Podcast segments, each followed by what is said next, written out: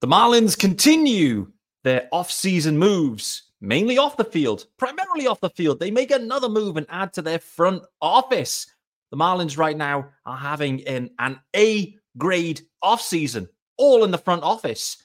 Are the Marlins going to offer a contract to Jorge Soler? They haven't yet, according to Jorge Soler. Equally, sources telling me the Marlins are talking to Big Dan Vogelbach. This is Locked On Marlins. You are Locked On Marlins, your daily podcast on the Miami Marlins, part of the Locked On Podcast Network. Your team every day.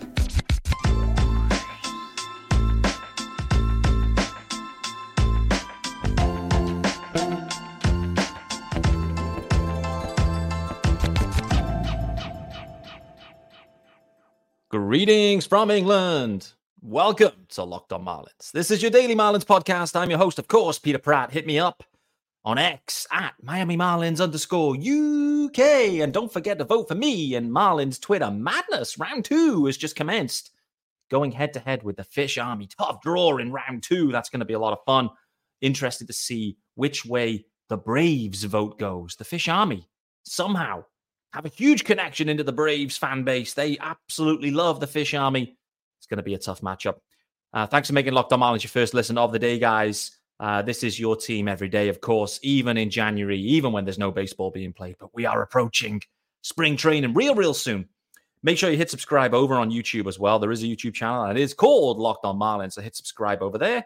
And if you do subscribe and view via YouTube, you will have the benefit of A, the graphics, and B, the rundown, and C, a little view into my living room if that helps you. I don't know if it does. Um, hope everyone's doing well. Welcome to the episode on Tuesday, the 9th of Jan. We have a packed schedule. It feels like a busy news day for the Marlins, a busy news cycle, a lot of tweets from Craig Mish, which is always an indicator that stuff is happening.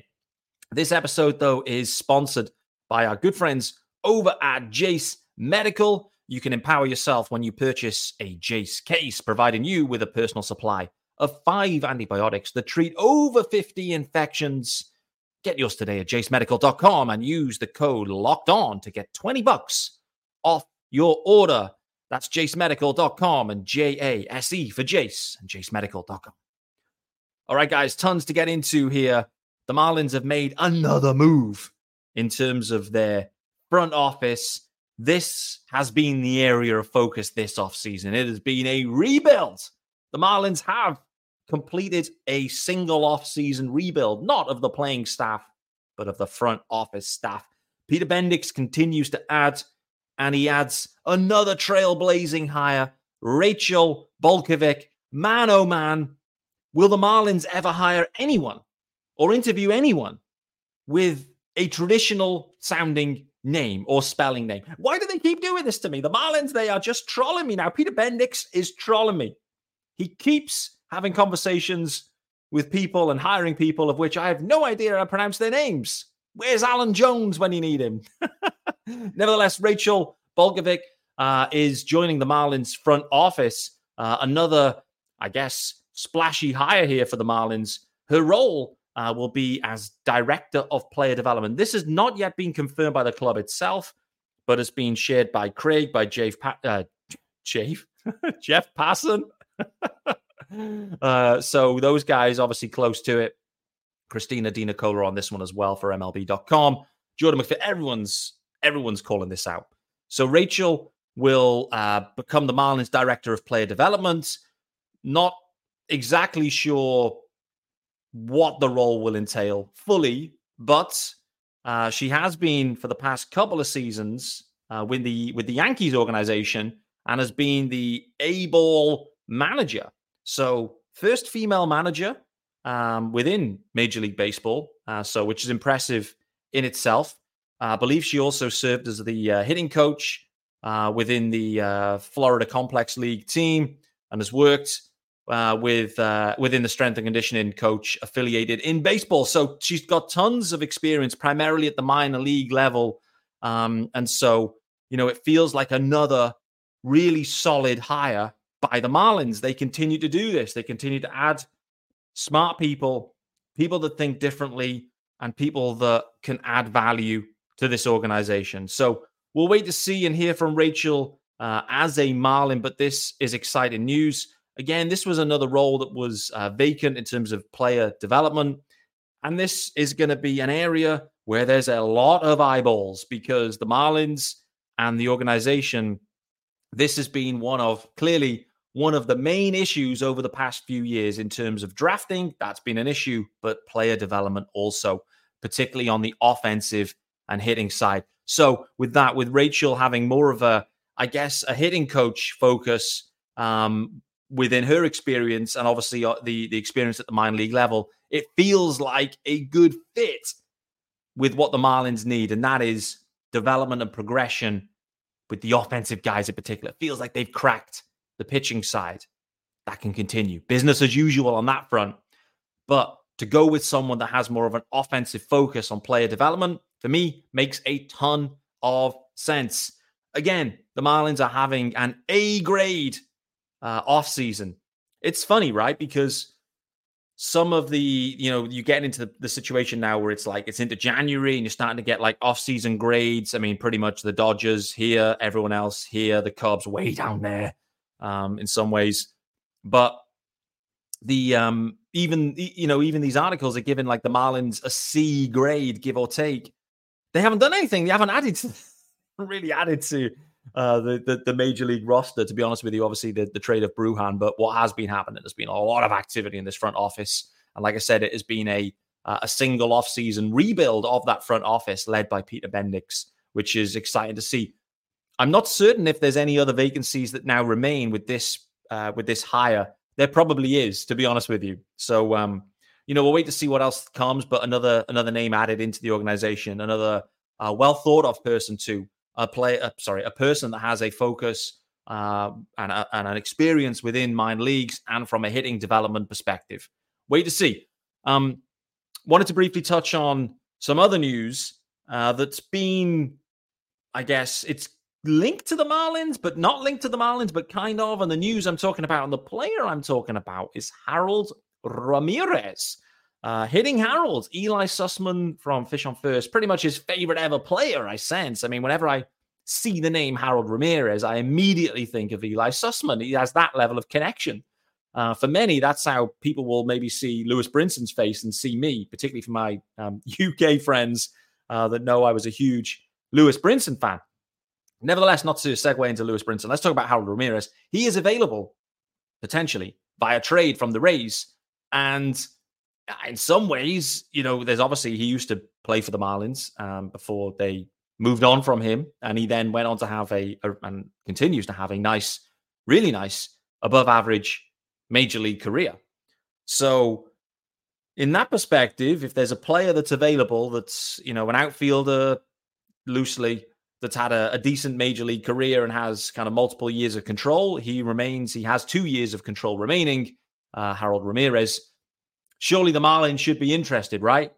Uh, why would they not? Um, in some ways, and just to talk about that, why would they not be interested? There's maybe a mental connection with that where you have to then go and give up prospects or pieces or players or whatever to go and acquire Harold Ramirez from the Rays. Because the Marlins cut him effectively and just moved on. It feels painful to go and do that. Like, it feels like this deal is a deal that maybe the Marlins will never do because of the history in the past. Should they be uh, influenced by the history in the past? Like, you know, Peter Bendix wasn't the, the guy that made that call. But it something kind of feels icky if the Marlins will have to go and send pieces and probably decent pieces to go and get Harold Ramirez from the Rays. So there's number one. Number two, and most importantly in this whole situation, I understand why we're talking about Hal Ramirez because A, the offseason is slow, the Marlins. B, there's a player that's available that could improve the offense uh, in theory. Um, here's the challenge. This is the main challenge that the Marlins face. The Rays are selling Harold Ramirez because he is he only has two years of control remaining.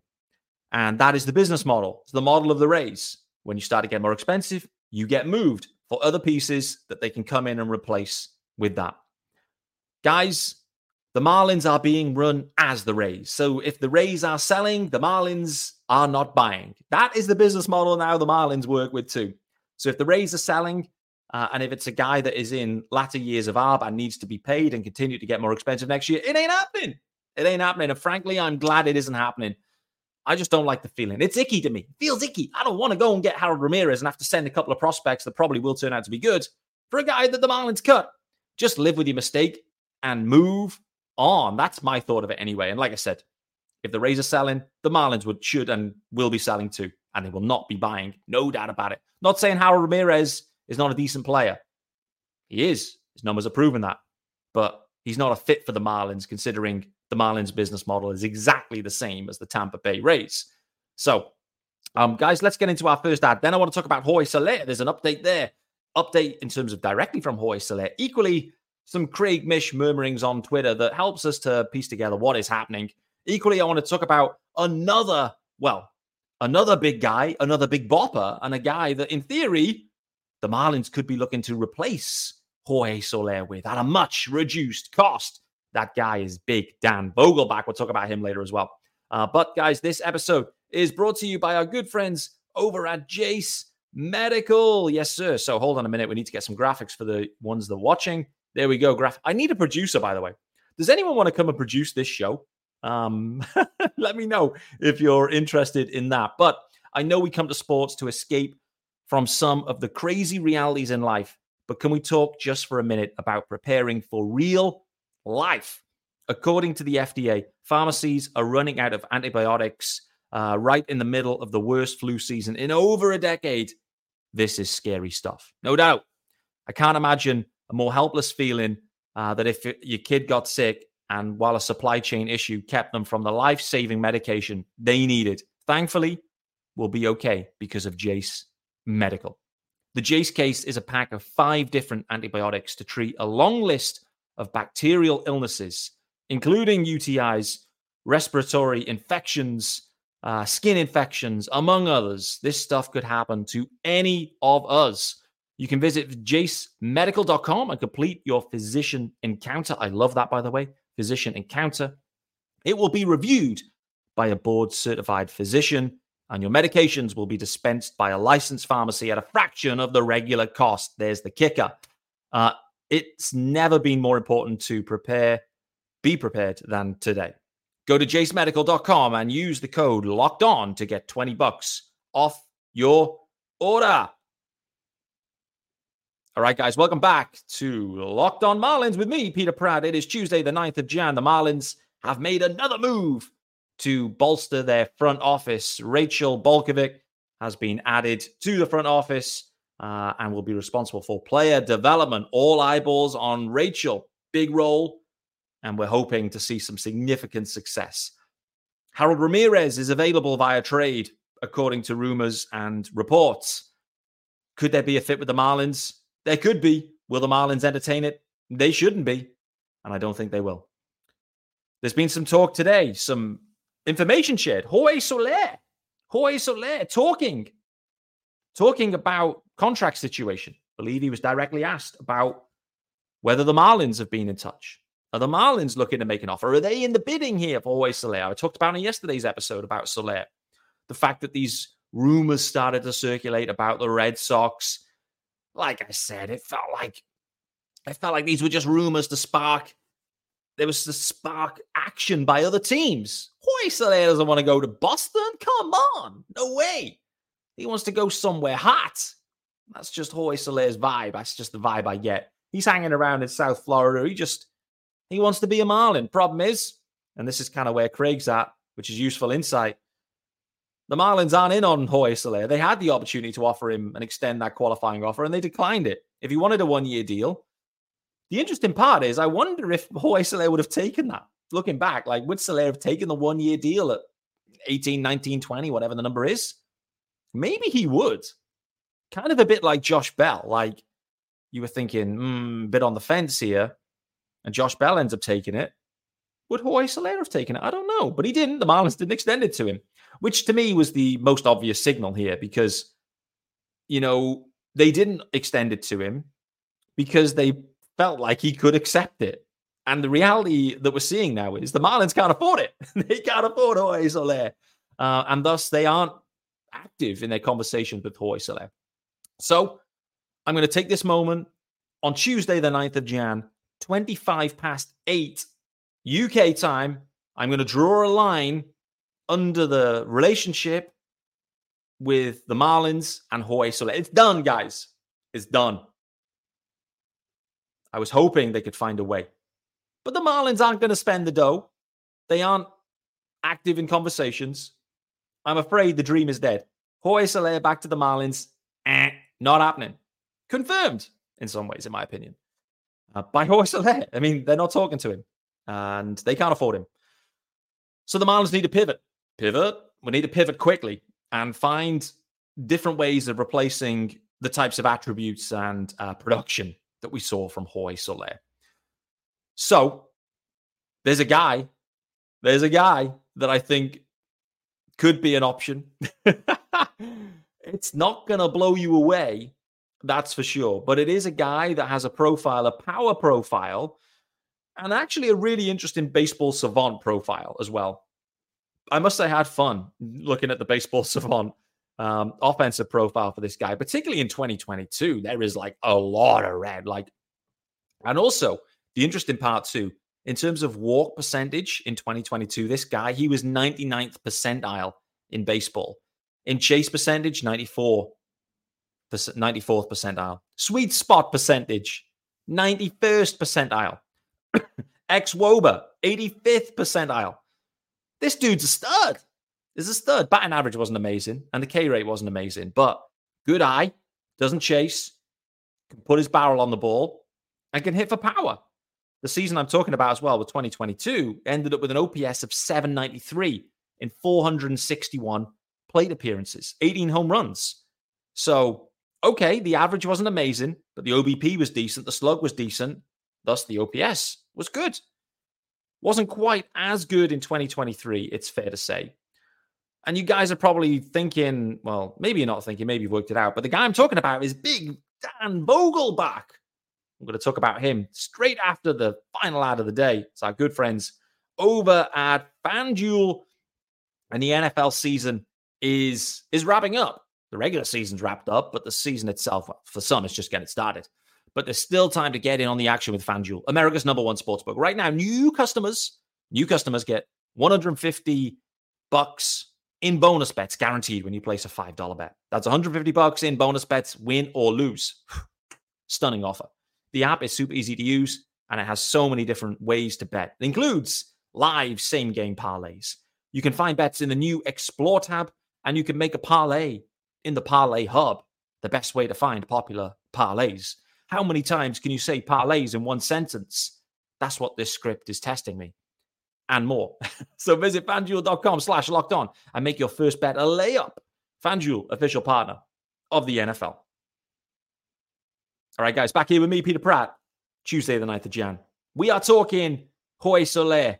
It's done. We are talking Jorge Soler replacements. And why I'm talking about this guy, and I'm talking about Big Dan Vogelbach with the Mets last season. Um, I've already talked about his 2022 numbers and season. Wasn't quite as impressive in 2023. Uh, he was arbitration eligible. The Marlins, not the Marlins, the Mets decided to non tender Big Dan. I don't actually know the ARB projected number. I should have checked that out, but I don't think it would have been like overly sizable. Less for round numbers, just call it three million for for Dan Vogelbach um, in in his final arbitration year. Uh, the Mets decide not to um, tender him. He was non-tendered, thus becoming a free agent. So why am I talking about Big Dan Vogelbach? Well, firstly, I should have already been thinking about him, and I wasn't. I have to be honest. And actually, when you consider, when you look, and I know like the name, the body type, the profile, like, you know, it feels like it feels like you're verging into Astadio territory. But if you actually go and have a look at the profile and some of the numbers and the history, um, there's a player there. There is a player there, no doubt about it. And a player that could, that could replace at least a good portion of the Jorge Soler production. And it doesn't have to be the whole production. This is what I've spoken about on previous episodes because this year, the Marlins have a full year of Jake Burger. They have a full year until we'll see how it goes up to the deadline of Josh Bell. So they are getting a power bump because the guys they acquired at the deadline are here for the start of the year too. And those guys offer some power. So they don't need to fully replace Jorge although he was a huge part, particularly in the early part um, of the year. So they need to find cheap power and cheap power that they can rely on. Big Dan Vogelbach absolutely fits this profile, guys. Go and have a look. Go and have a look, particularly at the 2022 Baseball Savant profile. It looks impressive. It looks really impressive. And why am I talking about him? Overnight, a guy that I a guy that I trust, I won't share specifically who it is, but a guy that I trust um, messaged me and informed me that he believes the Marlins are already in discussions with Dan Vogelbach surrounding a potential free agent deal. Didn't specify whether it was a minor league deal. Could be. Obviously, the Marlins added one of those yesterday. And me, I don't know what Dan Vogelbach's market looks like, but for a guy that has a decent track record at the big league level, I get the sense this is more likely to be a major league deal. And it could be the first major league deal uh, that the Marlins enter into in this offseason. They have not yet spent any major league dollars thus far, which is pretty crazy, but not unsurprising. And I trust this guy. He's been right before on other things. And he's not suggesting that the Marlins have agreed terms, just that they have they have been in talks with big Dan Vogelbach. So there you go, source. And you can, you know, I never reveal my sources, of course. And I'm not a journalist either, guys. So I don't really know how to deal with this information. What do I do?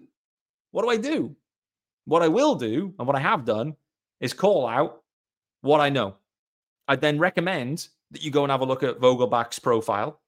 And you could probably then start to piece together and work out this guy could fill a role here for the Marlins at a fraction of the cost that Jorge Soler would have come in at. They can't afford Soler. We know that.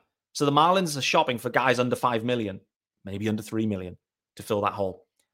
And to be honest with you, the more I've looked into it, the more I can see exactly why they'd be considering Dan Vogelbach as a DH option, a bench option. I don't know.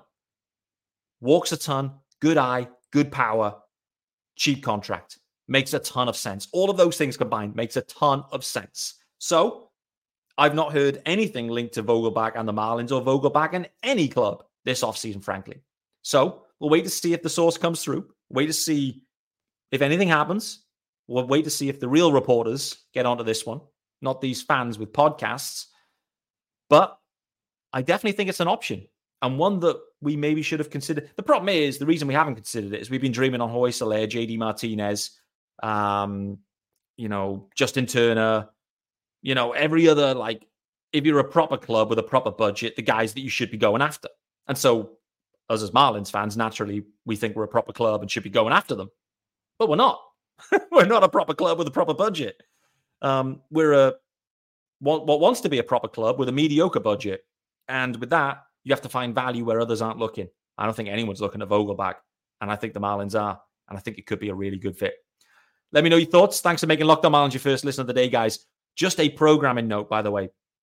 During January, it's a, a reduced it's a reduced amount of terms of episodes. So please, at this stage, don't expect a daily five episodes a week. Um, if there's news, there'll always be a Locked On Marlins. You know that. You know that for certain. But during the off season, this is classed as the off season window now for us podcast hosts. Um, there's a, a slightly reduced schedule to allow us to recharge our batteries and get ready to rock and roll through spring and right through the whole of the season. So, guys, appreciate you making Locked On Marlins your first listen. I'll be back this week, and I think I can feel like there's a ton of news brewing, particularly with these arbitration uh, uh, deadlines looming on Friday. So, we'll be back real, real soon. I'll see you then.